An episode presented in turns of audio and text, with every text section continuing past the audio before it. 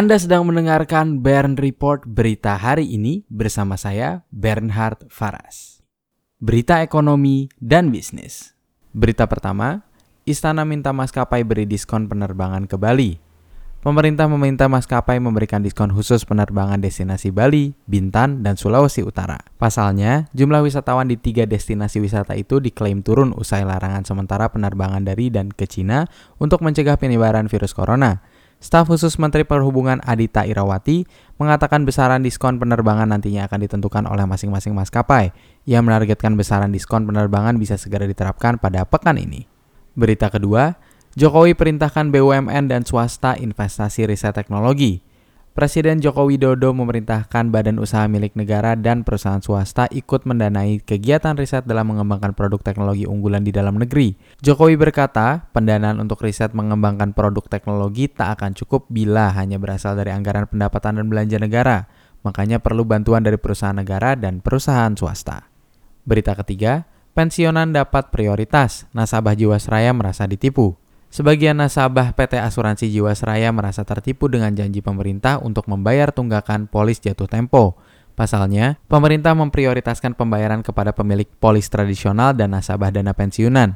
Wakil Menteri Badan Usaha Milik Negara, Kartika Wiryo Atmojo, mengatakan pemerintah akan memprioritaskan golongan nasabah pemegang polis tradisional dan dana pensiunan karena mayoritas dari kelompok tersebut memiliki beban ekonomi yang lebih berat. Berita keempat, Indonesia tetap membuka impor dari Cina. Kementerian Perdagangan sudah melakukan strategi agar harga bawang putih bisa stabil kembali. Salah satunya adalah meminta Kementerian Pertanian untuk mengeluarkan rekomendasi impor produk hortikultura bawang putih pada tahun 2020. Total kebutuhan bawang putih nasional yakni sekitar 47 ribu ton per bulan. Pemerintah menyebut harga bawang putih bisa stabil kembali bila rekomendasi impor telah dikeluarkan. Berita kelima, Indonesia buka perdagangan bebas dengan Australia. Perjanjian perdagangan bebas antara Indonesia dengan Australia sudah resmi dilakukan. Kedua negara telah meratifikasi Perjanjian Indonesia-Australia Comprehensive Economic Partnership Agreement atau yang biasa disebut IA Strip CEPA. Menteri Perdagangan menyebut bahwa Indonesia telah memiliki akses ke pasar Australia. Saat ini, Indonesia hanya butuh menggerakkan pelaku usaha untuk masuk ke pasar Australia. Berita ke-6, dunia butuh dana 9,4 triliun rupiah untuk perangi corona. World Health Organization atau yang biasa disebut WHO dan komunitas internasional lainnya telah meluncurkan rencana pendanaan yang akan digunakan untuk memerangi penyebaran virus corona di seluruh dunia.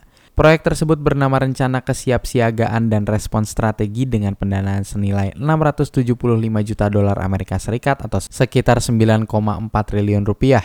Dana itu akan digunakan untuk menangani wabah virus corona selama bulan Februari hingga April 2020. Untuk teks dan sumber berita selengkapnya dapat Anda lihat di website www.bernhardfaras.com. Terima kasih sudah mendengarkan Bern Report berita hari ini. Jangan lupa untuk membagikan kanal ini kepada kerabat Anda, tekan tombol like dan subscribe untuk mendapatkan kabar terkini setiap pagi dari hari Senin hingga hari Jumat pada pukul 6.30 waktu Indonesia Barat. Saya Bernhard Faras pamit undur diri, semangat selalu dalam menjalani hari ini.